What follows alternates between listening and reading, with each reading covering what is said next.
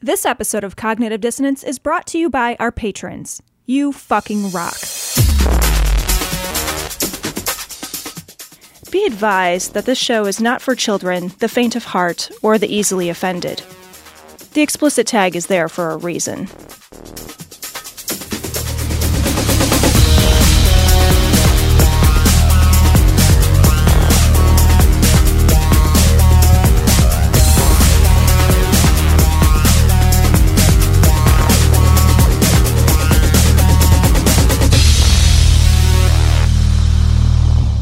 Recording live from Glory Hole Studios in pandemic land. this So sad. is cognitive dissonance. Yes, we are not in Chicago anymore. We are dispersed. Well, one of us is in Chicago. we, yeah, but we Okay, are I not, see. Right? Like, like, unless you're talking about the papal we is in Chicago. Got it. Got it. This is Cognitive Dissonance. Every episode, we blast anyone who gets in our way. We bring critical thinking, skepticism, and irreverence to any topic that makes the news, makes it big, or makes us mad. It's skeptical, it's political, and there is no welcome mat or vaccine, which about 30% of the population wouldn't take anyway. This Jesus is Christ. episode 526. It's hopeless. God and we damn are it. joined this episode by it. Callie Wright of the Queersplaining Podcast. Welcome. I thought we were gonna have fun on this show. I'm fucking depressed we now. are having fun. This it. is how fun is had now. yeah, let's not say true things. Let's avoid. Here, let's make this pact today before we even start, guys. We're not going to say true things to each Okay. other. Let's deal. just skip it. Deal. Got it. just- I do want to say though, what interesting uh, serendipitous moment today on my Facebook memories. Callie and Ari Stillman visited the studio four years ago today. Jesus, saw the that was same thing in four my memory. years. That was a great time. Uh, Four That years was. ago. Four years ago. A lot has changed since then, Callie. Oh, indeed. Uh, a lot has changed. uh, why don't we talk? Why don't we start with, um, you know, you said something recently on a on a, a show I was on. So I was on the uh, Scathing Atheist live stream, Mhm. and you said something that really, uh, really, I thought was really great. And uh, was one of these moments that I recognized that there are people in the LGBT community that are so welcoming to other people and so willing to explain things to them. You had said you never care if someone asks a question as long as you know that question is not in bad faith and that they are very genuinely curious about the answer. And I feel like I want to say that out loud right now. As Tom and I entered this conversation with you, we're the two sissest dudes you've ever met in your entire life. Like we are the biggest cis dudes, and so we may make a not make a comment, but even just ask a question or say something. And I just want to say out, out the gate that we're just two dudes that are 100% in good faith. And I want to just uh, relay that to the audience before, just so somebody isn't sitting there waiting for and they hear something and they cringe because we're just too dumb to know what we're talking about. no, if if you get it wrong, just remember I have a Twitter account. That's Okay. that's fine. If we get it wrong, we'll know by our Twitter account. Yeah, I guarantee that. I mean, maybe even if you get it right, because I remember after Yeah. I remember after being on the show, true. there were some there were some things Oh. last time. Gosh, yeah. Tom Tom had to yell at somebody on Twitter because Yeah. they were mean. Everybody's just mean. It's just mean. Why is everybody so mean? I don't get it. I don't understand. Oh, it's it's been, but it's been four years. And the last time we had you on, we had a no pandemic. That was number one. Right. Two, there was a there was a, a sane person in office at that point. So there wasn't right now you're you're literally living in a in a fucking Game of Thrones novel with with fucking Joffrey on the throne. It's absolutely insane. And one of the things that we wanted to talk to you about, just to frame the conversation, we got some stories we want to talk about, but like wh- when we when before we uh before Trump took office, right after he won, there was this really, I mean, I specifically remember this video, and it was by one of those idiots that was at the Mythicist Milwaukee that came up to Mythicist Milwaukee. It wasn't the most popular one, but it was one of the popular ones. It's the girl. She had made this unbelievably uh, just pandering video that talked about, oh, don't worry, Trump's gonna be fine when he gets in office. It's okay. Sit down here, little LGBT person. Let me show you how good Trump is gonna be. And it was so condescending and so shitty. And I remember watching it and thinking, well, I want to. I'm gonna. I'm gonna see if this ages like milk. And so we're at the point now, three years into the Trump presidency, and three years into the administration, three years into changing judges, three years into all these things, a Supreme Court that is now, you know, heavily. Uh, heavily conservative, that is, you know, on its last legs, Ruth Bader Ginsburg's last legs, waiting for it to maybe be the most conservative court in the history of the United States. Where are we with uh, the way in which we treat that population? Cecil, can I? Can I? I know, Callie. I, I want you. But I guess another way to frame the question is: How far have we come forward? Like real far? We're talking about I don't mean to reframe your question, Yeah. Cecil. You No, phrased that's- it so no, well. that's. No, you're I right, Just, yeah. You know, just I just I don't know how to put a metric on Yeah. that kind of distance and How much are we winning? Is what Tom is So- asking. yeah, that's another, How much yeah. are we winning? Are we tired of it yet? to answer that I don't know. question, what I actually want to do is like do a bit where I stand back about six feet from the microphone and just scream for an hour. that's that's how I would like to answer the question, but I live with other people, so I'm not gonna. oh God, God. But so uh, sad. So, like, I think I, I think what we have to start with is the understanding that like where we're at now is so bad that where we were seems so great by comparison, and frankly, it wasn't. Like, Yeah, things yeah. were things were certainly moving in the right direction, right? And uh, and you know, we got gay marriage, which is great, but I mean, that's fucking that was five years ago. That's not that long a time. Um, Yeah. But still uh, no like explicit uh, employment discrimination protections, healthcare discrimination protection protections, um, at least none that were super super solid in place, right? Like it was all based on like, well, the Department of Justice is going to interpret the law this way, uh, which is like also very easy to undo. And so I, I, Well, think no, that hold on a second. To be fair, wouldn't they have to then interpret the law a different way? Which, oh no, that they they could do that on a fucking whim. Never Right. mind. Yeah, yeah. Yeah. Sorry, when you, it's just that you- when you say it out loud, it sounds ridiculous. Yeah, no, you don't- caught yeah. yourself. Right. And I mean, there. sometimes you have to say it out loud to get it right. I'm, I'm, yeah, I'm there with you. Um, but yeah, but I mean, I mean, in the middle of a pandemic where, uh, you know, there's, there's not a direct correlation between like being queer or trans and extra risk for COVID, but queer and trans people make up so many of the uh, vulnerable populations that are at risk, like uh, people who are lower income, people who work in jobs uh, that leave them uh, more likely to be in poverty. Uh, all of those folks are at higher risk for the worst effects of this, and uh, the administration is like very explicitly working on rolling back the piddling little protections that were built into the Affordable Care Act. Um, and and you know like explicitly enshrining like a doctor's right to be like oh you're trans. I don't want to treat you. And to be clear like we're not talking about like a doctor being forced to give hormones or surgery. We're talking about like oh you came to my office because you have a broken arm. You're trans. Fuck off. Like um, that is that, that is the the world that they are pursuing. So can I can I pause real quick and say, holy shit, that happens? Like people like like I could go to the emergency room and you're like, my arm is broken and somebody's turning you away. That is like a that's a that's a that is a reality that I find so unbelievably appalling. I'm I'm shocked that that actually happens. Maybe that's it's usually very not, Pollyanna of me. uh, well, it- it's not usually that explicit, right? So like, there's actually a thing that people uh, say like trans broken arm syndrome, and that comes from a story of uh, someone, uh, a trans woman who, uh, if I'm remembering the story right, uh, a trans woman who broke her arm playing softball. And uh, the insurance company said that because she was playing softball in an LGBTQ league and her health insurance didn't explicitly cover trans related stuff, that uh, they weren't going to cover her broken arm because it was related to her being trans because it was a queer and trans softball league. Wait, what? Okay. Wait. I did I I, I maybe I'm going to rephrase my question. Wait, what? it doesn't like no part of the words that you just used makes any sense. The insurance company asked like, "Oh, how'd you hurt your arm?" Well, I was playing softball. Well, it wasn't gay softball, was it? Because we're not covering gay right. Well, there, there was another story that I heard where someone was uh, was fighting their insurance company on getting trans stuff covered, and a result of the stress, like had uh, like heart problems. I don't know that it was specifically a heart attack, um, but like had like stress related heart problems.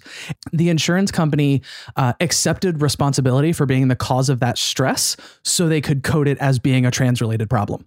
That is the craziest, nuttiest shit I have ever heard. You know, it almost, and not quite, but it almost makes me wonder if insurance companies are not the right solution for. I don't want to get too far afield. I don't. Yeah, maybe no, that's- okay. I, Let's sorry, not get, I take let's that. not get crazy, Tom. Let's All not right, get- I know, I know. More I don't even know why I said like that. the super Yeah, I feel super stupid. egregious stuff like that honestly like obviously it happening at all is a problem but the the like super like crazy like egregious stuff like that is a little bit less rare but like what it is most often is that like trans folks are often just like having to educate people like I went to the emergency room because I thought I had a problem with my stomach. Like I was, it was like the worst stomach pain I'd ever. It was some, some of the worst pain I've ever felt in my life. I thought something was seriously wrong.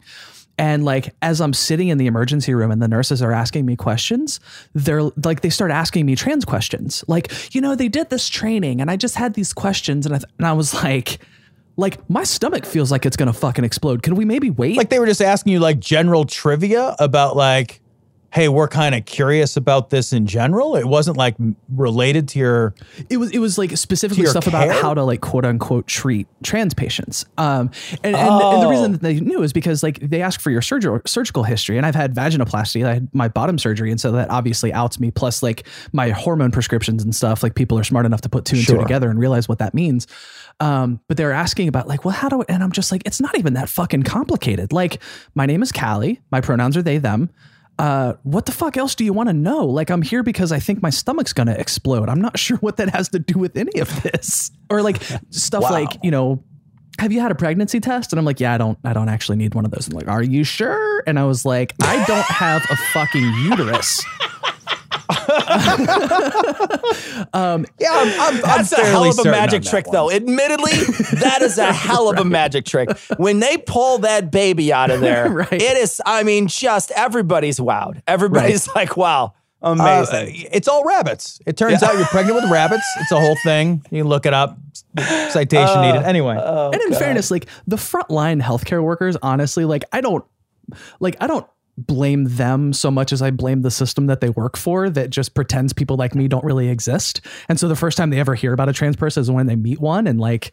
Fuck are you gonna do about that, right? So like I don't even you know, I don't want to like drag those particular people through the mud because like they were obviously not handed the tools and they're like, ooh, opportunity, right?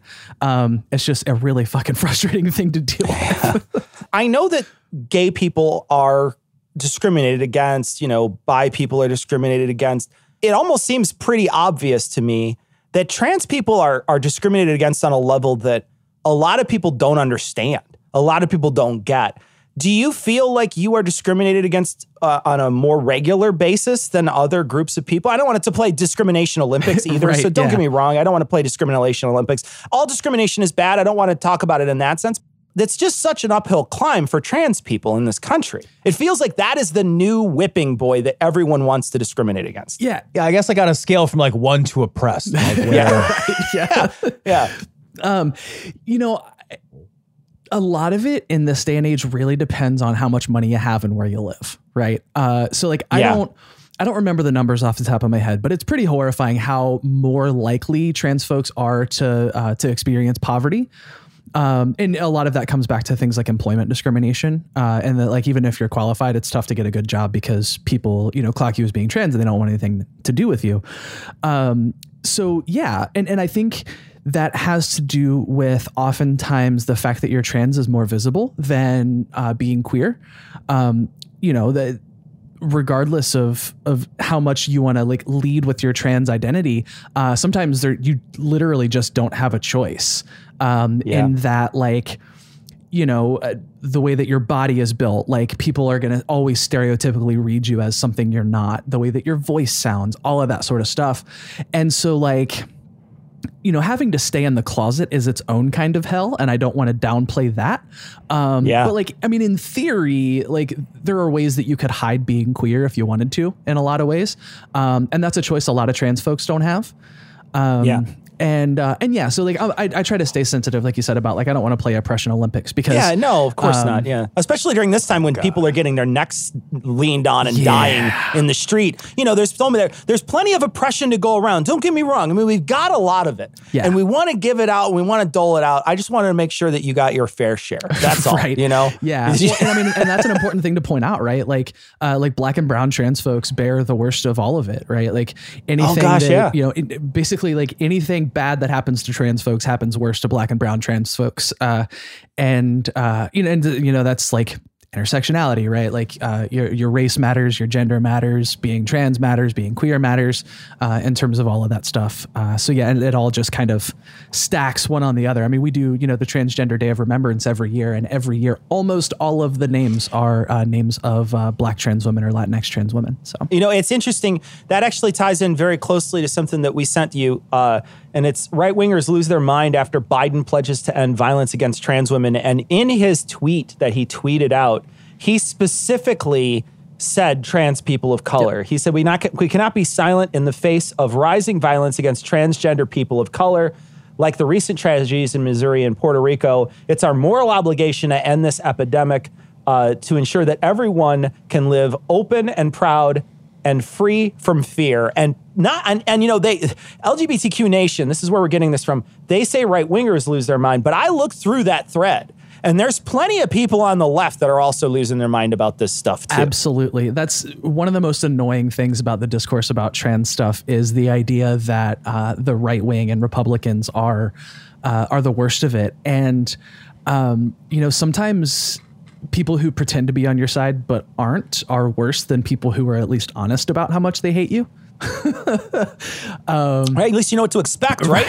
Right. right. Um, yeah. Yeah because uh, I mean I've I've had that experience personally, you know, where people are like nice to my face and then like surreptitiously they're like, yeah, like if you treat your trans kid like it's an okay thing, you're committing child abuse. And I was like, wait, oh what gosh. the fuck? Like, and this was like, you know, somebody like I legitimately really really cared about this guy, and uh, you know, when it was he was always really really nice and um, you know, said yeah. all of the right things, but like when it came down to you it, You could just say Eli Bosnick. It's okay. You could just say Eli Bosnick. That's fine. Yeah. Wait, what do you think about Biden here? Biden feels like you know I know that I, I don't want to get into the whether or not Biden is creepy because you know that there, there's a there's a whole uh, rat's nest there that you could dig into. I don't know that I even want to get into whether Biden is qualified either because that's another whole right. thing. I know that five episodes. I know that for own. sure.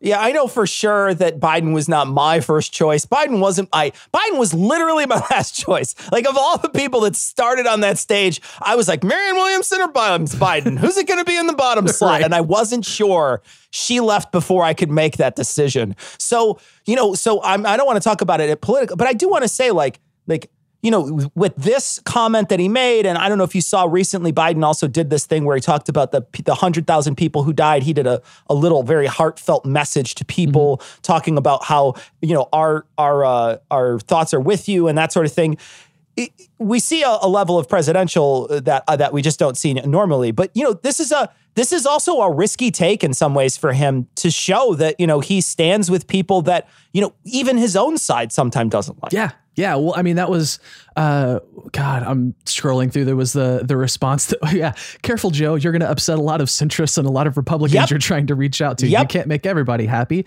and your shallow yep. pandering to an astronomically marginalized group of people won't be enough to bring the left under the tent yeah. to oust Trump. Jesus fucking Christ! Uh, and, and, that goes back to who was it? Bill Maher uh, that called it a what was a, boot, a boutique issue. Trans rights are a boutique issue uh, when he was talking about Hillary Clinton talking about trans folks. Really? Uh, oh yeah, yeah. He called it God, uh, trans folks and bathroom access to bathrooms. He called it a boutique issue. Oh my um, gosh. Yeah. Uh, yeah. I mean, you know, if we're confining our discussion specifically to this tweet, uh, you know, it's something you like to see, right? Um, yeah. And, and, if you look specifically at the LGBTQ related parts of his platform, it's it's pretty cool. Like, I mean, it's it's inclusive of non-binary folks, like giving people access to the X gender marker as part of his policy platform, which I think is pretty rad. Um, what is that? Giving people uh, uh, X the options to have X as a gender marker on their IDs instead of M or F. Oh, yeah. I see. Oh, that's that's interesting. Yeah, it's something That's that you can do in certain thing. states, but it's not a nationwide thing. And uh, okay, uh, and that's right. part of the reason why, like, I would hesitate to do it, even if I mean I live in Kentucky, so I, this would probably be one of the last states to do it.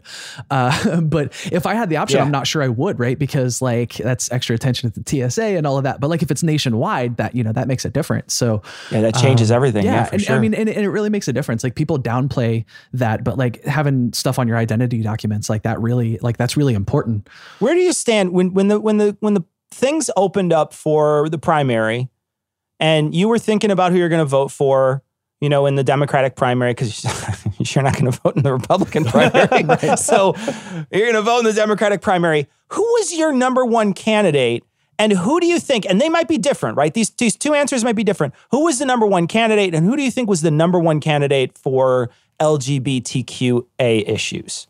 And are they? I mean, they might be one and the same, but who do you think was the one that you know? Because because I mean, you live uh, as a person who's part of that community, that may change everything about how you look at a candidate and not look at a candidate too. I don't know. Totally. So, um, yeah. Yeah. I mean, and, and obviously, like I- I'm not just looking at things through uh, through the through that lens, but um, overall, I thought like if I could snap my fingers and implement all the policy dreams of a candidate, Bernie was my guy. Um, Yeah. But in terms of who I had faith to actually accomplish things that would like get us like boots on the ground practically closest to where I wanted to be, it would have been Warren. Um, and Yeah. I, I kind of felt that way overall and with queer and trans stuff. you know, uh, of all the people up there, there was there was so many people. When Tom and I were going through, um, we had looked through all the all the talking points, and they had the list of all the talking points and where people stood, and we were both really happy with where people stood on LGBTQA issues. They were they were very they were uh, uh, they were all very progressive, and I'm happy that you know even though so many of the things that you know I wish Biden were farther left on, at least he's he's this far left on this topic. Yeah, and but of course my you know my my worry with that is that like obviously it doesn't take a lot to write a bunch of paragraphs and put it on a website and the question is like how hard is he actually going to fight for that stuff when it comes down to it right It's true. It's true. Um, yeah, you don't know. yeah and, and so that's that's the question mark and i think um i've kind of divested from having a lot of hope in politicians generally uh i think Oh, what, what, what would make you feel that way? That's weird. yeah I right? I, I don't understand why you're not just a, a brimming well of fucking political optimism. That's hang on. I'm making a lot of notes as we're talking here, and I'm gonna have to make. So uh, let's get let's get into this other piece because this is something we talked about before. You know, we talked about the the the gay blood ban, which has been something that has happened uh, in this country forever since the AIDS crisis. I think is when it. I don't know if it started then or if it's always been something that's always been uh, been part of it. 1983 Um, but i think is when it started okay. I think it's that I think it's that before you couldn't even donate if you were gay. Am I correct? So the most recent rule, my understanding was that you had to be abstinent for a year before you could give blood. Wow. I, I, I don't know if it was different when it was originally implemented, but my understanding of the policy as it was until very recently was that you had to be abstinent for a year if you were. And that's no different. uh, That's that's that's very different if you're heterosexual, right? You don't even have to talk about your sexual history if you're heterosexual, right? You know, to be honest, I'm not actually sure. I don't think you do because I've given blood a lot, and I don't remember anybody saying. Well, maybe they "Hey, just, been maybe getting they just assume like like I go and they're just like that guy. No, that's fine. Let him through. You know what? Just look Take at it all out of there. That's clean as a whistle. yeah. If you're a walking three, you get in, no problem. Yeah, there's I don't know, nobody. Nobody's going to be. you give off yeah. big bear energy, my friend. I would have very different assumptions if I didn't know you. Oh man, yeah, but uh, but it was one of those things that you know we we talked about recently that they've they've eased it, and I we got a lot of messages from people uh, in the uh, in and out of the community that are familiar with this and said it's not as as as rosy as people are making out that they are that they did you know ease the ban. But that the first, the fact that the ban even exists is is abhorrent, Right. and then secondly, the idea that uh, that that the that it's eased is not hundred percent either, and it could also just snap back at a later date. Right, because it's a policy thing. It's not something that's written into law. So it's very easy to just move back and forth. No, you would have to reinterpret it. I thought we went through this. You can't just. Right, yes, Oh, we did. yeah, We- yeah, that's we right. covered Yeah. I'm sorry. That's outrageous. Yeah. I mean, it's just a mischaracterization. To you know, to be fair to everybody involved, um, when they asked Trump about easing the rule, he said he didn't know anything about it. But then later, his spokespeople still claimed credit for it, which I find like I I love the. I love the like I didn't I I I so didn't have anything to do with it. I didn't even know that it happened. But if you liked it, that was all me. Mm-hmm. Yeah, and I did That was it. all it was me. me. the What did I do time. again? Absolutely. You like that? It's it's it's like not even knowing what you're doing in bed, and you're like, you like that? Yeah. well, what was it? Did you write it down? I wasn't fucking paying attention. I was just kind of in the zone. I wasn't Oh, sure. gosh. God Yeah, damn I it. was thinking about this spreadsheet at work. I don't know. That's right. I'm gonna pivot your tables. The fuck? Weird. Weird Excel dirty Okay, that talk. is You're very good at it. You're Strange. okay, but if you're trans, being trans doesn't necessarily mean that you're homosexual. So, are there issues giving blood if you're trans? You're giving them way too much credit for understanding what being trans is. uh, you know, I haven't done I haven't done research on what this like th- this newer policy actually means for trans folks. Um, but my the latest understanding that I had is that uh, trans women, for purposes of the policy, were considered to be men, uh, and like had to follow the same rules in terms of sexual conduct contact. So, so isn't that funny then? Like, because then that's a tacit acknowledgement, right? But only when it comes to how we can discriminate. Yeah, That's kind of that's Yeah. kind it's actually kind of amazing and like it's like oh so so say that again we're considered considered what again? No, uh, well, wait, right. I gotcha. And, and I even remember. I gotcha. Well, and I even remember looking at um because they like they did a blood drive at my old work, and I was like, I mean, like I I, I want to give blood, you know, like I I think that's a, a good thing generally speaking for people to do. And I remember going to the website of the organization that was doing the blood drive, and I remember like not really understanding what the rules and guidelines were for me specifically. Um, Well, I, I think it's safe to say that like you'll be discriminated against though. Like I think I think Well, that's like if you're trans, just just put yourself in whatever the most no category. That's probably the safest rule. right. You're in Kentucky, for God's sake. and Yeah. And and honestly, like what it came down to is like I didn't want to walk into an RV with a bunch of my coworkers uh, there with me and have a fucking conversation about like, yes, I had my penis surgically transformed into a vagina a few years ago. I do have sex pretty regularly. Uh, stranger, so like, can I give you blood? Like, I, I- you know what? I've got some video on my phone. Hang on. You might like the technique. Hang on. Jesus Christ. yeah. Yeah. Um, and so honestly, it's it's even like it's stuff like that, and that's like a lot of people really try to downplay it when there's like threats of policy going bad or like the policy goes bad but it's not as bad as people think it's going to be like it still has this chilling effect right because like i go to the website and i don't really understand what the policy is uh, but i'm also not going to have a conversation about my genitals with my coworkers in earshot or with some random fucking asshole on an rv taking my blood right Oh, now you're just Um, being sensitive. Who doesn't like to? I talk to every, I talk to I every stranger. I can about my genitals. It's so crazy when you say that out loud because I think to myself, I think, I, you know, how I, the only conversations I have about my genitals are on this show. I but the idea that you would have to go into a situation where someone would be like, "Yeah, but I want to know about your genitals," and you say. What the fuck did you just say to me?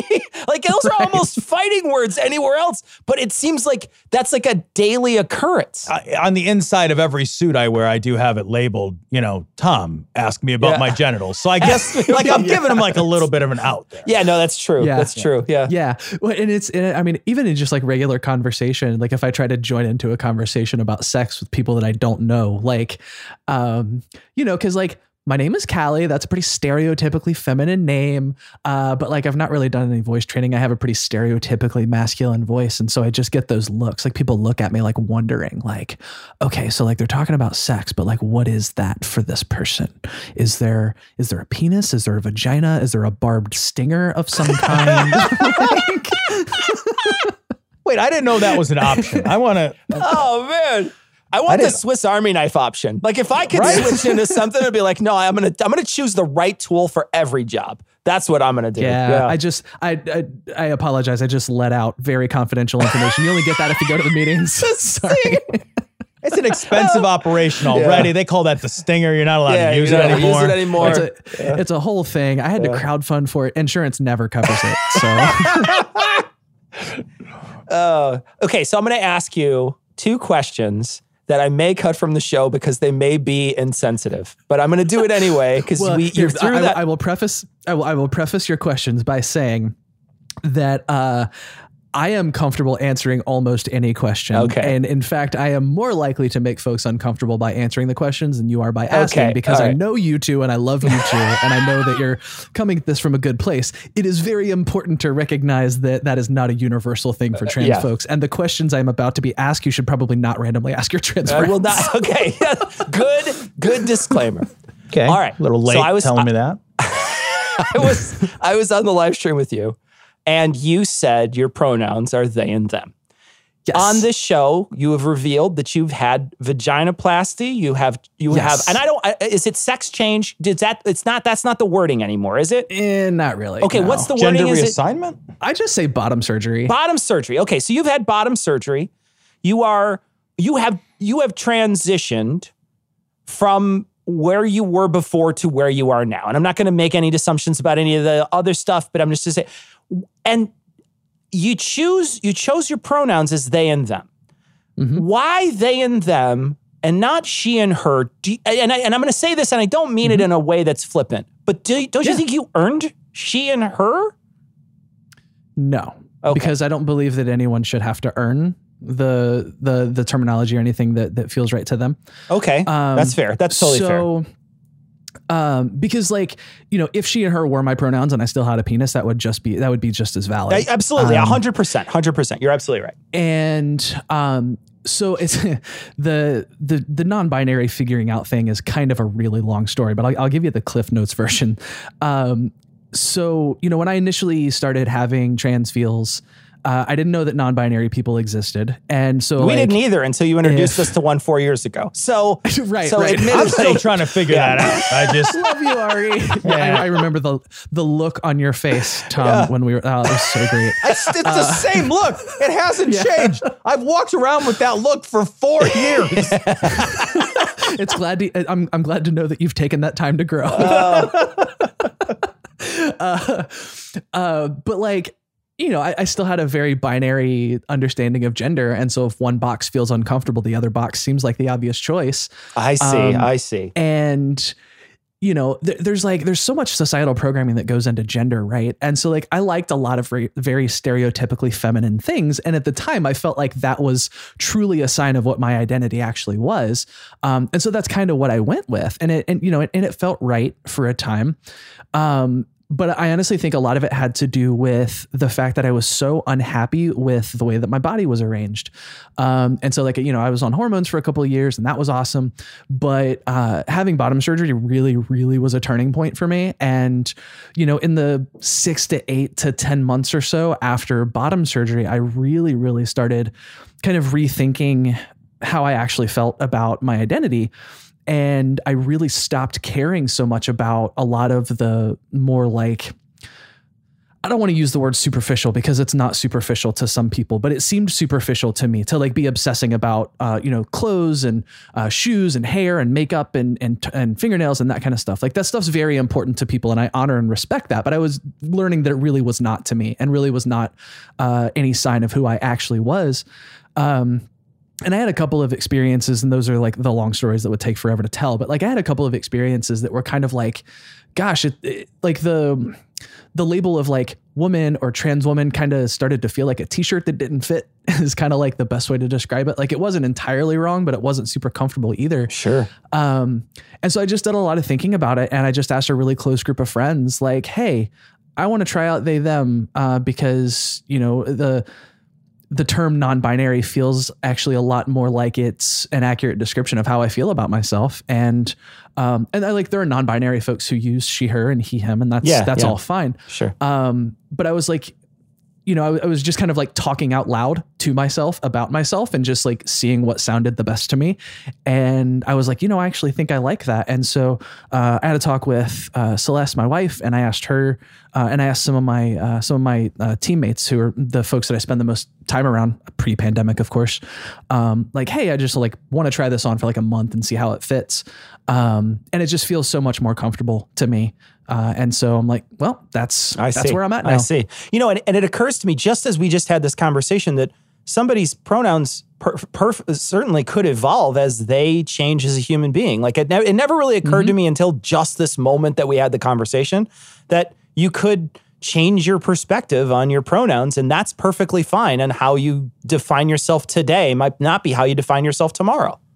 Yeah like st- stuff is fluid sometimes and that's okay like um because like you know if i'm looking back at you know me four years ago like i don't think i was deluding myself like i i was reporting my feelings very honestly at that time about who i was um and i don't know if it's like i've uncovered stuff that was there all along or if my feelings actually changed like i don't really know um but like i think it's okay that that stuff is fluid sometimes uh and um i mean we all like learn shit about ourselves and change like as time goes on. Sure. and like that can happen with gender and sexuality too.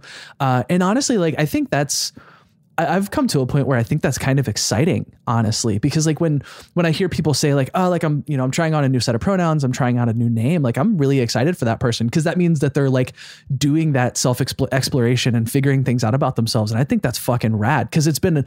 And, and obviously, like I'm speaking from a, a position of privilege, right? Because I don't, um, you know, I'm not rich, but I don't have money problems. I'm pretty comfortable. I've got a comfortable place to stay, all of that kind of stuff. And so there's a lot of oppression that trans folks experience that I'm exempt from because of my class. Sure. Um, and and so like th- there's a little bit of you know opportunity to do those things and be happy about those things that I have that other folks don't.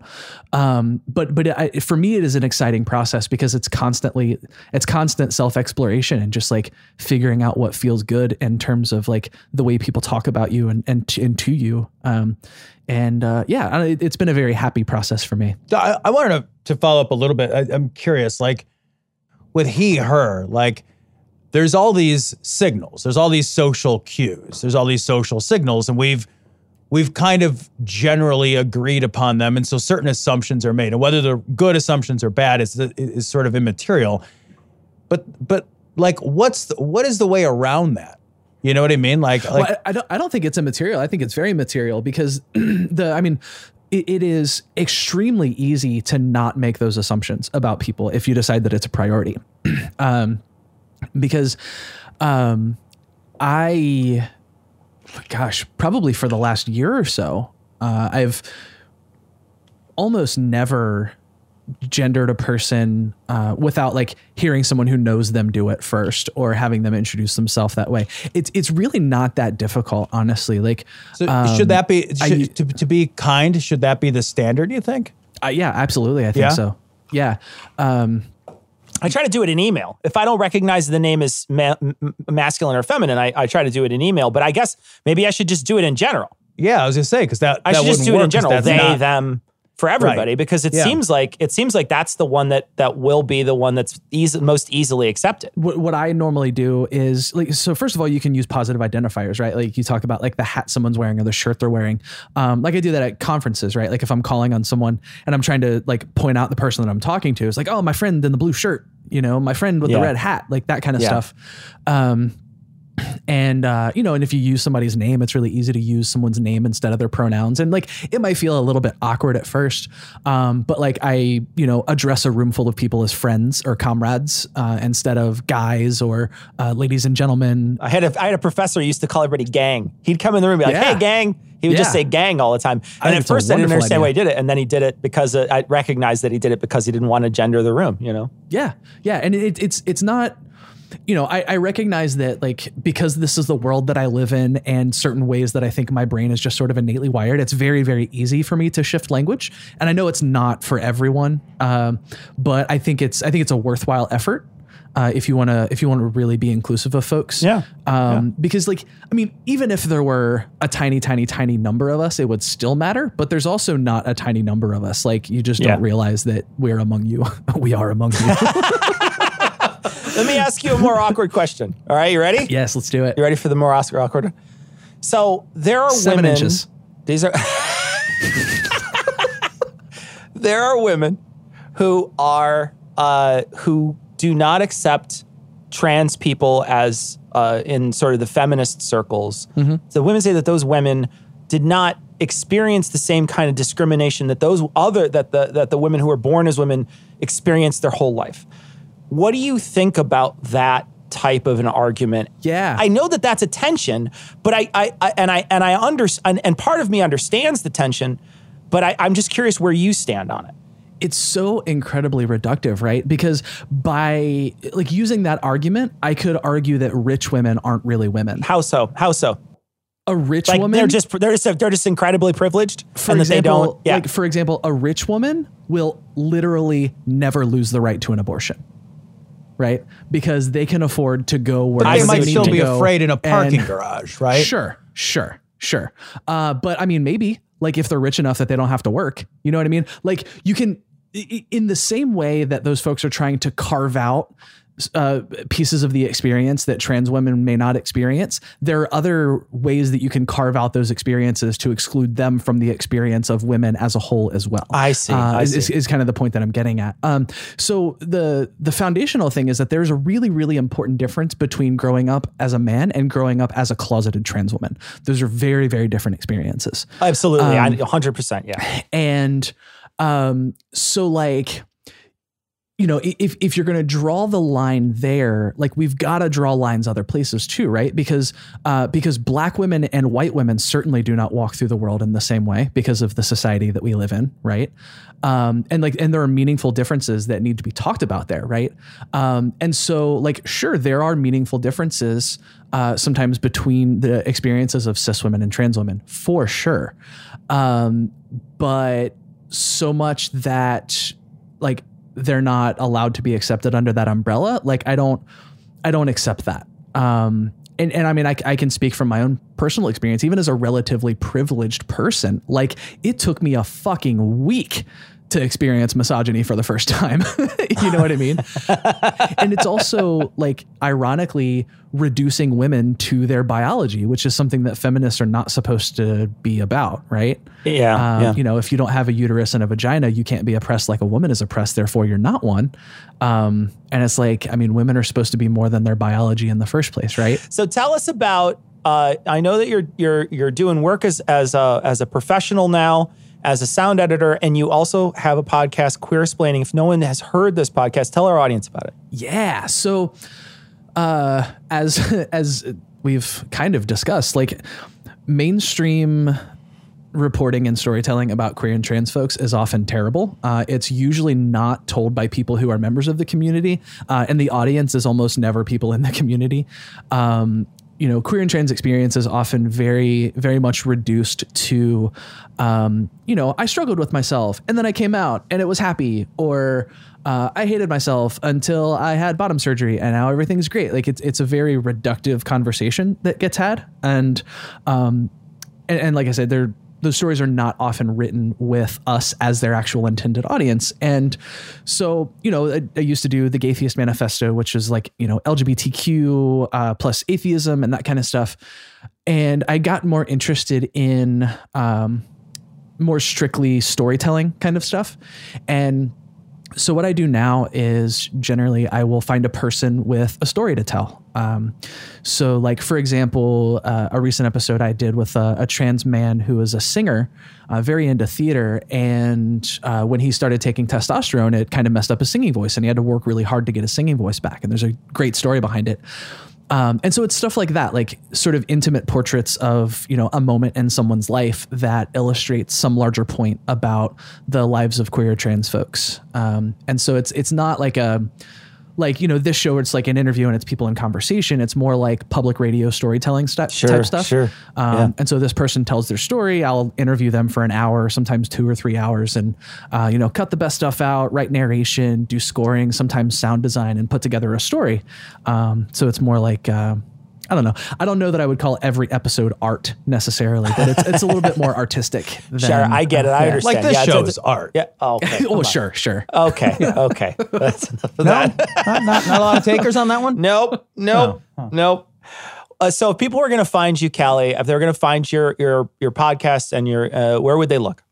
Uh, any podcast app, you should be able to find it. I uh, I did a redirect and fucking nail biting to make sure that it didn't screw things up, and it seems like it doesn't. So whatever app you listen to podcasts in, you should be able to find Queersplaining and also queersplaining.com. Callie, it was absolutely enlightening talking to you today. Thank you so much for joining us uh, and for being so uh, so open and so. I mean, just it, it's it's wonderful to talk to somebody who's willing to to train two dumb cis guys. So thank you so much. Thank you.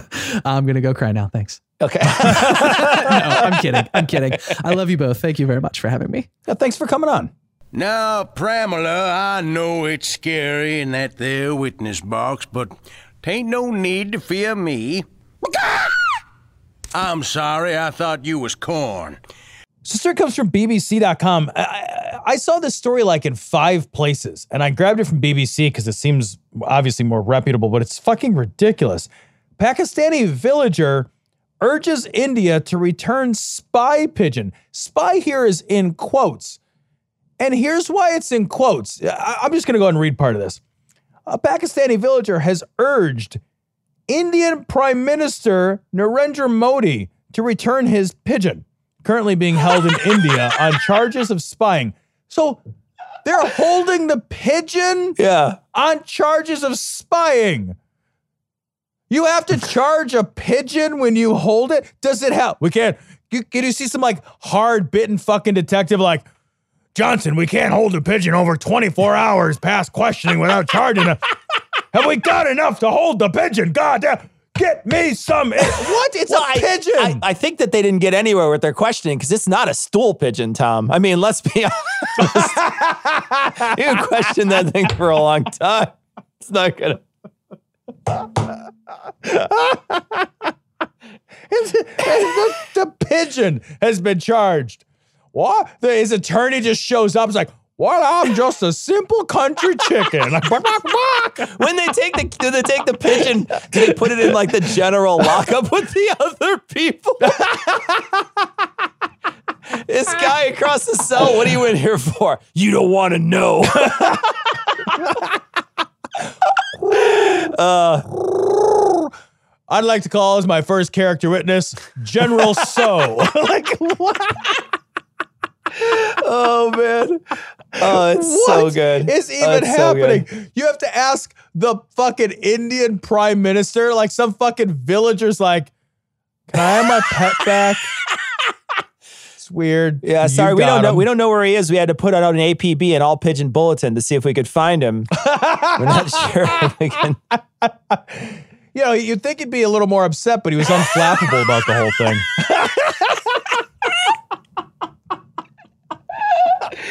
Oh man, Oh god, he's never No. getting out. He doesn't have a fucking wing and a prayer. absolutely. Yeah, Tom. there. This is for the birds. I mean, literally.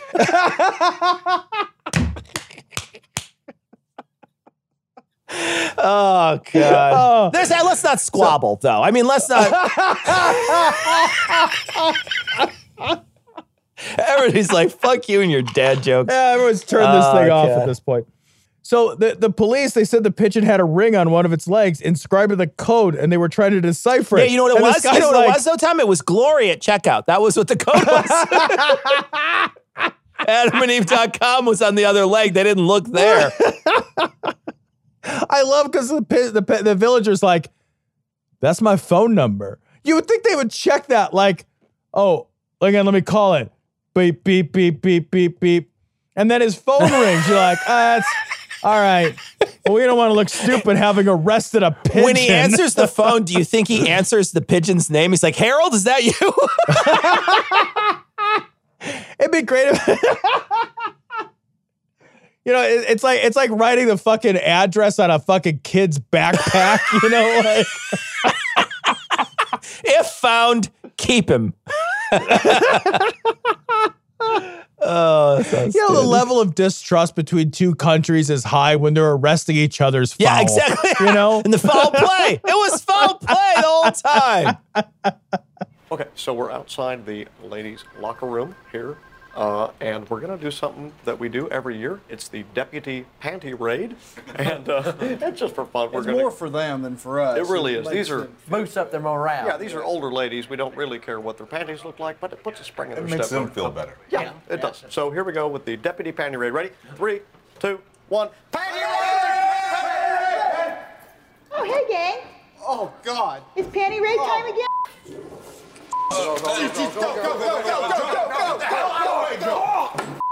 Can someone help me check my This story comes from metro.co.uk.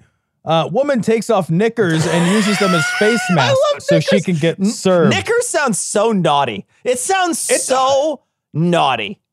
this is fucking amazing. And there's video. There's video of this. Oh, yeah. This woman is like, I think she's at the post office in, in the Ukraine in Kiev. And she goes to the counter and she's not wearing a face mask. And they're like, no, no shoes, no shirt, no face mask, no service. Right. And they're like, well, you didn't say no pants. So she draws, she takes off her leggings and takes off her underwear. Yeah, she's wearing a long coat. She it looks like she's Yeah. wearing a long coat that covers what she needs to cover, and so she just drops trowel right there, pulls Yeah. her fucking underwear off, and puts them over her head and walks up to the counter. It's the most outstanding video I've ever seen. You know that there's a bunch of fucking panty sniffer fetishists right now that are like, oh my God. Ah, I gotta go to the post office so bad. I got all these letters to um, mail and They're just standing in the have you. They're just standing at that like little kiosk, slowly filling them out, waiting for the one person to come in and put their knickers on their head. It's gonna happen to me today. Today's my lucky day. you can't win if you don't play. I'm never leaving. Oh man. But it's I mean uh. literally cold as shit just stands right in the middle of the room. And the funny thing Yep. is is it's on a tape where it's clearly a CCV camera and it's being recorded with a cell phone. The CCV is recording being recorded because it's on someone's computer screen. So they're recording it with a cell phone. And and you could hear this couple of people talking and you can hear them and they're speaking clearly in a different language and they're just laughing their ass off watching this Because it's amazing. drop her leggings and put panties over her own panties. she huffs her own panties. She didn't even get them out of a out of a fucking vending machine in Japan, and she huffed her own panties. she's just like, she's like, I'm getting fucking served. Lady, with that kind of attitude, you're not gonna have a hard time getting served. You know, the funniest thing is she was at the post office. She was a mail order bride. That was really that was oh. All right. Well, what was the name on the order? Spider Man. That's very clever. Yeah, yeah, yeah. Dennis, ask him how it's possible for him to talk to you through a cut phone wire. How is it possible for you to talk to me through a cut phone? Mm. I cut it when I found the pizza. Holy shit. Dennis is Spider Man. No no one is Spider Man. So stories from the New York Post. Uh, boys let Black Widow bite them in hopes of turning them into Spider-Man. Three young Bolivian brothers were hospitalized after getting Black Widow spiders to bite them, thinking it would turn them into Spider-Man. Jesus, what the according fuck? to officials. So I have a story about this. So I lived when I was a kid from about I don't know, garbage age to garbage age. Sure. I was little. I was before. I was somewhere before first grade. I was a fucking huge Spider-Man fan. Like I I fucking loved Spider-Man, thought it was great. Don't know why, I didn't read the comic books. I have no idea why that got in my head. Lived in Florida. I used to go around in my on my property. We had a, we had a, like a, a- an acre or so of property. Some of it was kind of wooded. And I would no shit stick my hands into piles of like brush and leaves and under rocks, trying to get bitten by shit. And I would get bitten by shit. And then I would run over to the house and try to lift up the house because I thought I was going to get superpowers. For yeah, real? I literally did the same thing. I just was lucky enough to get bitten by things that didn't kill me oh, or Oh, make me shit. spectacular. I would, st- Cecil, I ran around. I remember doing it. I ran around sticking my Are hand into like. I can't believe that. I was a fucking five year old. So I thought I was going to get fucking spider powers. Wow. So I was like, I just, all I need to do is like endure getting bit by something or stung. And I would get stung and bit by whatever was in the crevice, man, in Florida. Where like all of Florida is poisonous and covered in urine. Yeah. It's one or the other. That's it. It's covered in fucking urine and or poisonous. That's the only Wow. options in Florida. And then I would immediately run to the house and grab the house and try to like lift up the house and be like, oh, That's insane. It didn't work. That's insane. yeah. When I read the story all the time. when I read the story, it, it it never occurred to me that that would have been a problematic story for children to hear until I read it and thought, you know what? As a kid, you are pretty stupid. And so you Yeah. would think, I, and so immediately when I heard it today, I thought, oh, that's a pretty, that's actually a really kind of a dumb origin story to have to make people think that that's what's gonna, you know. I mean, you know, uh, the Hulk's origin story is that he gets r- irradiated by a nuclear bomb or a, he gets irradiated in the lab, but that's a lot harder to come by than a spider, you know? Yeah, I figure like if you figure that out, like you earned it. Yeah. It's all Yeah. right. Like if you're a little kid and you like break into a fucking Yeah. gamma Yeah, radiation at that lab point, or some yeah, shit. at that point, yeah. Yeah, you've earned right. that. But Yeah. but for the most part, most of this most of the origin stories that I can think of are not based on anything that a child could possibly do. But that one is, you know, it's it's a radioactive spider, but it doesn't matter in a kid's mind, you know. So that's yeah, you have no idea which Yeah. spiders are radioactive. So like you're just hoping to find one. Yeah. like, oh, maybe I'll get it. As if like the fucking spider being radioactive would Yeah, help no, that I don't know that, that would help. That probably wouldn't help very much. Yeah, Yeah. This story just cracked me up because I was like, oh, I I literally used to did this. do this. Yeah. Oh, thank you, sir. And don't you worry. Why, we'll make Rock Ridge think it's a chicken that got caught in a tractor's nuts. Splendid! That's all right. Shh. It's all right, Taggart. Just a man and a horse being hung out there. Shh. Do, do, do, do, do, do. This story comes from the mirror.co.uk. Parrot, who heard victim's last words to give evidence in rape and murder trial. Um, so like, what? Yeah. The- the- this, you know, I read this and I was like, what? Like, like, were they like, oh man, it's so weird that her last words were, I want a cracker. Yeah. That was like, well, it was very Oh, unexpected. come on. yes, she was a pretty bird. yeah. No, but you know one of the things that that that, that oh, no, and I'm uh, dead serious. So what the what the last what the thing that, that they're saying is, and this is Yeah. an English translation is no, please let me go. And I'm thinking, and they're saying they're going to use that as evidence. Like evidence of what? That the rape didn't happen by natural causes? What are we talking about here? I thought the same thing because, like, one of the other things the parrot supposedly said is, "Why did you beat me?" And it's like, okay, I think we can establish without the parent, without the parrot, that this woman did not want to be raped and murdered. Yeah. like I think like that's just definitional to rape and kind of a big part of murder. I'm not sure what the parrot adds other than a little color to the story. Exactly, right? I don't know why the parrot's even there. And then could you imagine them bringing that parrot onto the stands? Having to like coax it out of them? And also, I would need you and- to and- put one wing I on mean, this Bible. none of this can be true because because what? Like seriously, what? You could have just taught the parent to do that an hour ago. What, do you- it's not. There's no. What, what do you? It doesn't even make any sense. None of the story. It doesn't make any sense at all. I didn't even think of that. Like, it'd be amazing if like the defense side also gets some time with the parent. They're just like, "Ah, Alex did it. Ah." Rock, glove didn't fit. Must have quit. Rock. what is happening? Like, how desperate is your fucking case that you're like, I now call crackers to the stand? like, Yeah. what are you, Lionel Hutz? Yeah, it's not like the, it's not like they're going to be able to ask a question and the parrot can then answer the question, right? It's not Uh, that Your Honor, yeah. I object.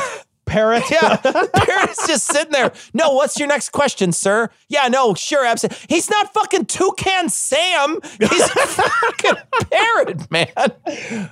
Objection leading the witness. He's parroting everything you say, sir.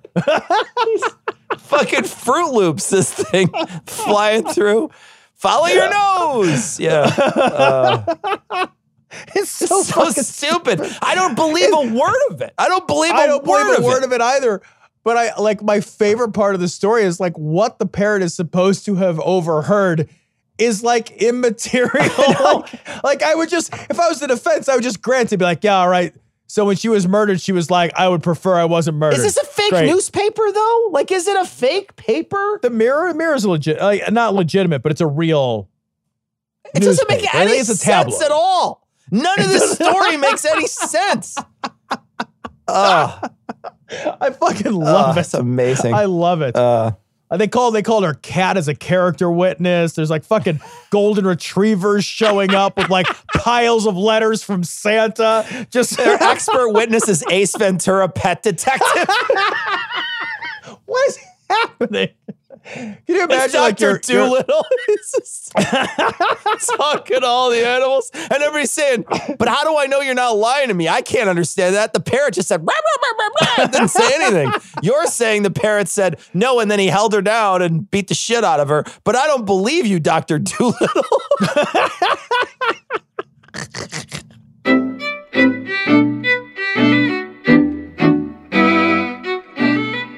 So we want to thank our patrons. Of course, we want to thank all our patrons. We want to thank our newest patrons, of course, uh, people who just signed up. Elin, Alex, Jake, Main Event, Derek, Andrew, Keith, Noel, Amon, Stephen. And then we want to thank the people who upped their pledges. She Who Must Not Be Named, Aaron, Rachel, Freak Show 808, Tim the Enchanter, Pia, Ferris, and Abraham. Thanks so much for your generous donations. We really do truly appreciate all the patronage that people have done very recently. Uh, Tom and I, again, we, we, we keep saying it every week, and we, we, we just want to implore people if you listen and you like the show, please uh, donate to the show, keep it going. Um, it may actually be our jobs soon. So you know the the the the pandemic is causing a lots of different job losses, and those job losses are cascading to different areas now. This this sort of thing just spirals. So we are, there is a possibility that we could be um, being hit. Uh, sooner rather than later, and maybe uh, maybe becoming uh, uh, less on it, less employed very soon. So we want to we appreciate everybody who's donated. If you haven't yet, please go to dissonancepod.com or patreon.com slash dissonancepod and donate on a per episode basis. We would love to have you as a patron. Got a few emails. Uh, we want to start with uh, Disfigured Peacock. He sends us a message and he said, Hey, I just want to let you guys know that you're wrong about Trump being severely obese by the standards of the CDC. So he's uh, technically by his by Trump's own admission. Now that you have to trust that Trump is telling the truth, that his own mission is true, that, that how much he weighs is true. He is 80 pounds, according to this person, 80 pounds too light to be considered morbidly obese. So we don't know. To be perfectly frank, we don't know. But when you think about how big that has to be for his supposed height, he's supposed to be 6'3. Supposedly, with his height, he'd need to be three over three bills, 311 pounds, I thought I read. So he'd have Yeah. to be pretty heavy. Um, point taken. If that's the case, he maybe he's not morbidly obese. Yeah, and if we were we were wrong about that, um, that's I'm sorry for being wrong. Yeah, I think we were just uh, mistaken. got a message uh, about the RFID chips we were talking about last time. Jacob sends a message and he says the funniest thing about these conspiracy theorists worrying about RFID is that it doesn't have its own power source. Like, what are you gonna do? You just inject a chip and it doesn't do anything. Just floats around in your body. It's like it's like microchipping your dog or cat. They're RFID chips, right? Like it's just chipping your dog or cat. You gotta pass the fucking wand over it. You can't like fucking where's my cell phone, your dog. We got a message from Brian, and Brian said it, he was talking about Soul Worlds, and he said in Seattle they had a bridge, a 520 bridge that was built, and they placed tolls to help pay for it. 16 years later, it was discovered that 90% of the tolls collected went to paying for the private company costs to collect the tolls, while the rest went to paying off the loan. And the state quickly ended the toll when it became public knowledge. Gosh, what happened when government could feel shame, Tom? What was that like? I was just thinking the same thing. Like when when when you could find out that there was a scandal, and then people will be like, "Well, we should stop the scandal." Now we're just like, "Well, so what? There was never Yeah. a scandal. You're a scandal. Your mom's a scandal." Everybody's doing the Jedi mind trick. That didn't happen. Right. They just keep waving their hand in your face. That didn't happen. You know, Did you I'm- see I- Trump this here's week? an executive order saying that was not. It's not a scandal anymore. Except, well, you did you see this week? And Yeah. I, I, I know we talked a little bit about it, but Trump, um, Trump went after Twitter because they fact checked him. Yeah, like he tweeted some shit about like how mail-in ballots would like increase fraud, and Twitter was like, "All right, fucking enough is enough with this shit." And so then they fact-checked him, and now he signed an exec a fucking totally meaningless, toothless bullshit executive order, basically like removing the carve out that social media companies have. Yeah, it's not even that. It's it's where they're, they, he's saying that the FCC could maybe investigate that carve out. Oh my That's all it God, was. Yeah, it's it's, even it's even more toothless Yeah. than you thought. Yeah. Yeah. So like social media companies would then be liable for the content that lives on their site. And the best part of that is like even if that executive order, which has no effect, but even if that executive order like went into place, all that would mean is that if you're Twitter or Facebook, you would do more policing of content, which means you do more fact checking of assholes like Trump. it would, would have the opposite it would, effect. It would have the exact opposite effect. Well, I saw somebody comment recently about this. They were saying, look at how fast Trump reacted to the Twitter thing versus how quickly he reacted to the COVID thing. Right. That tells you everything you need to know about, about how he treats the world. Yeah. If it's about him, he's 100% on it and doing something about it. You know, we've seen such a corruption of government under him. It's unbelievable. Look, I know gor- government was corrupted before, and I know that that's the whataboutism that everybody always screams, right? Is like, well, government's always been corrupt. Look at the blatant corruption that's coming out. That recently Yeah. those people had those uh they had their uh, their investigations in by the SEC and other places that were investigating the stock sale because of COVID. These people in this briefing, they're all senators. They find out about this briefing that COVID's a big deal and it's going to maybe cause some real problems. And they all fucking dump all their stock. And they stopped investigating all of them except for the one that said that Trump uh, that there was a connection to Russia in the last election. That guy who came out and and and and, and headed a team that, that of Republicans that actually came out on the side that said there was something to do with Weirdly, the he's election in Russia. Yeah. he's still under investigation. Yeah. The rest of them are all dropped. It's like the, like we have we have the least trustworthy government. I think Nixon is vastly more trustworthy. Nixon Yeah. was va- like. Did you see the Did you see the tweets about Joe Scarborough?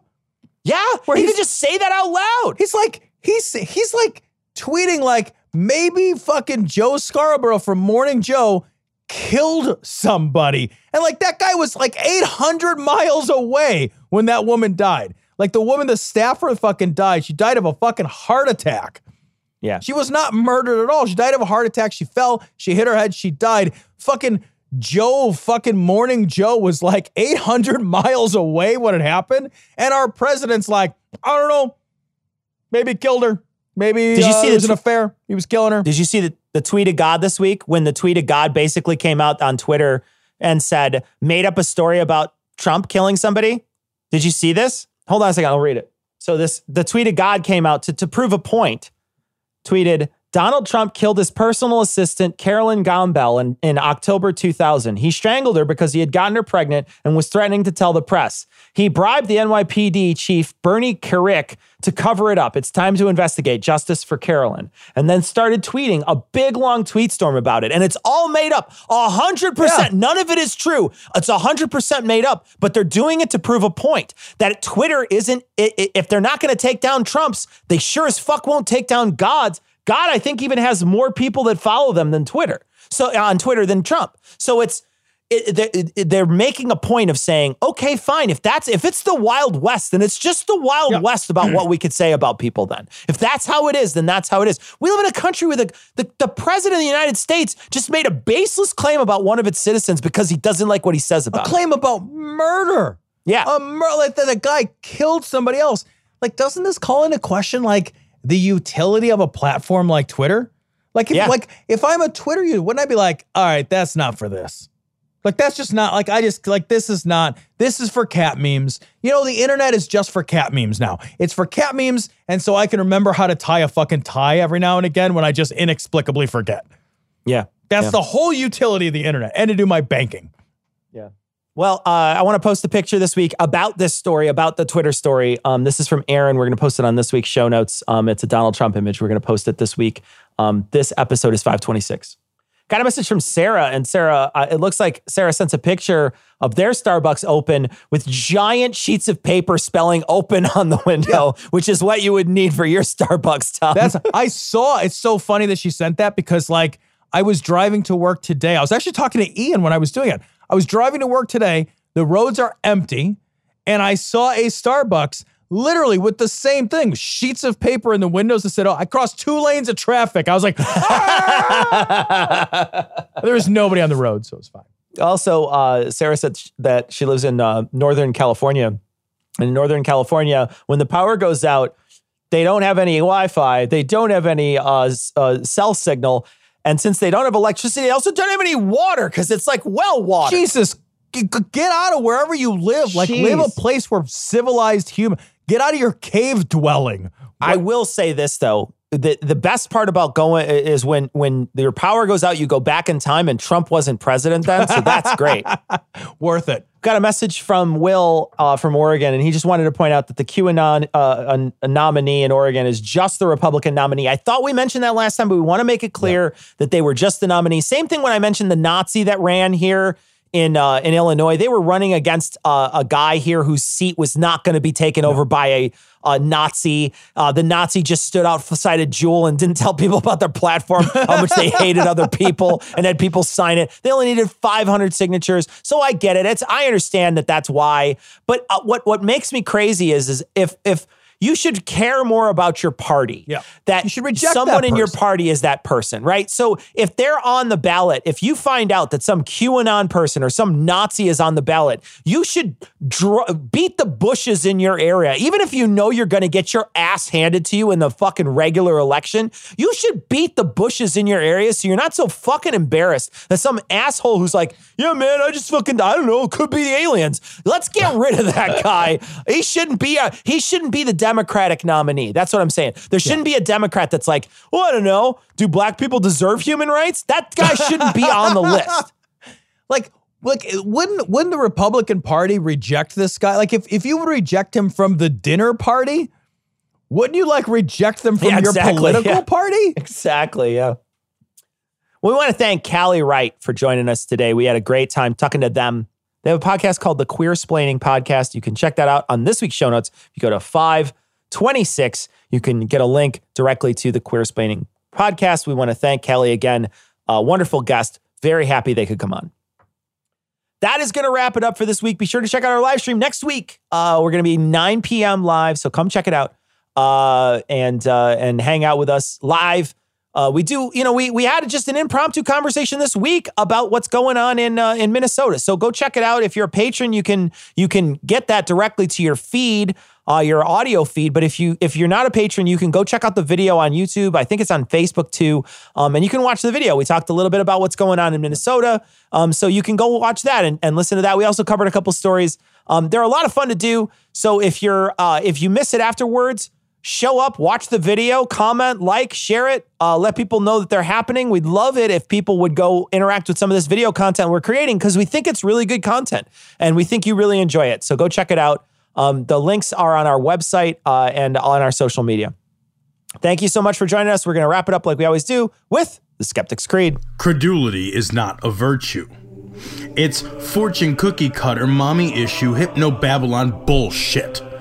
Couched in scientician, double bubble, toil and trouble, pseudo quasi alternative, acupunctuating, pressurized, stereogram, pyramidal, free energy healing, watered downward spiral, brain dead pan sales pitch, late night info docutainment. Leo Pisces, cancer cures, detox, reflex, foot massage, death and towers, tarot cards, psychic healing, crystal balls, Bigfoot, Yeti, aliens, churches, mosques, and synagogues, temples, dragons, giant worms, Atlantis, dolphins, truthers, birthers, witches, wizards, vaccine nuts. Shaman healers, evangelists, conspiracy, doublespeak, stigmata, nonsense. Expose your sides thrust your hands, bloody, evidential, conclusive. Doubt even this.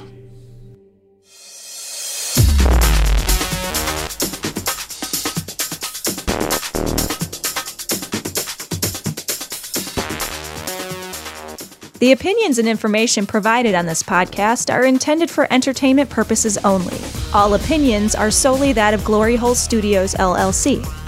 Cognitive dissonance makes no representations as to accuracy, completeness, currentness, suitability, or validity of any information and will not be liable for any errors, damages, or butthurt arising from consumption. All information is provided on an as is basis. No refunds. Produced in association with the local Dairy Council and viewers like you.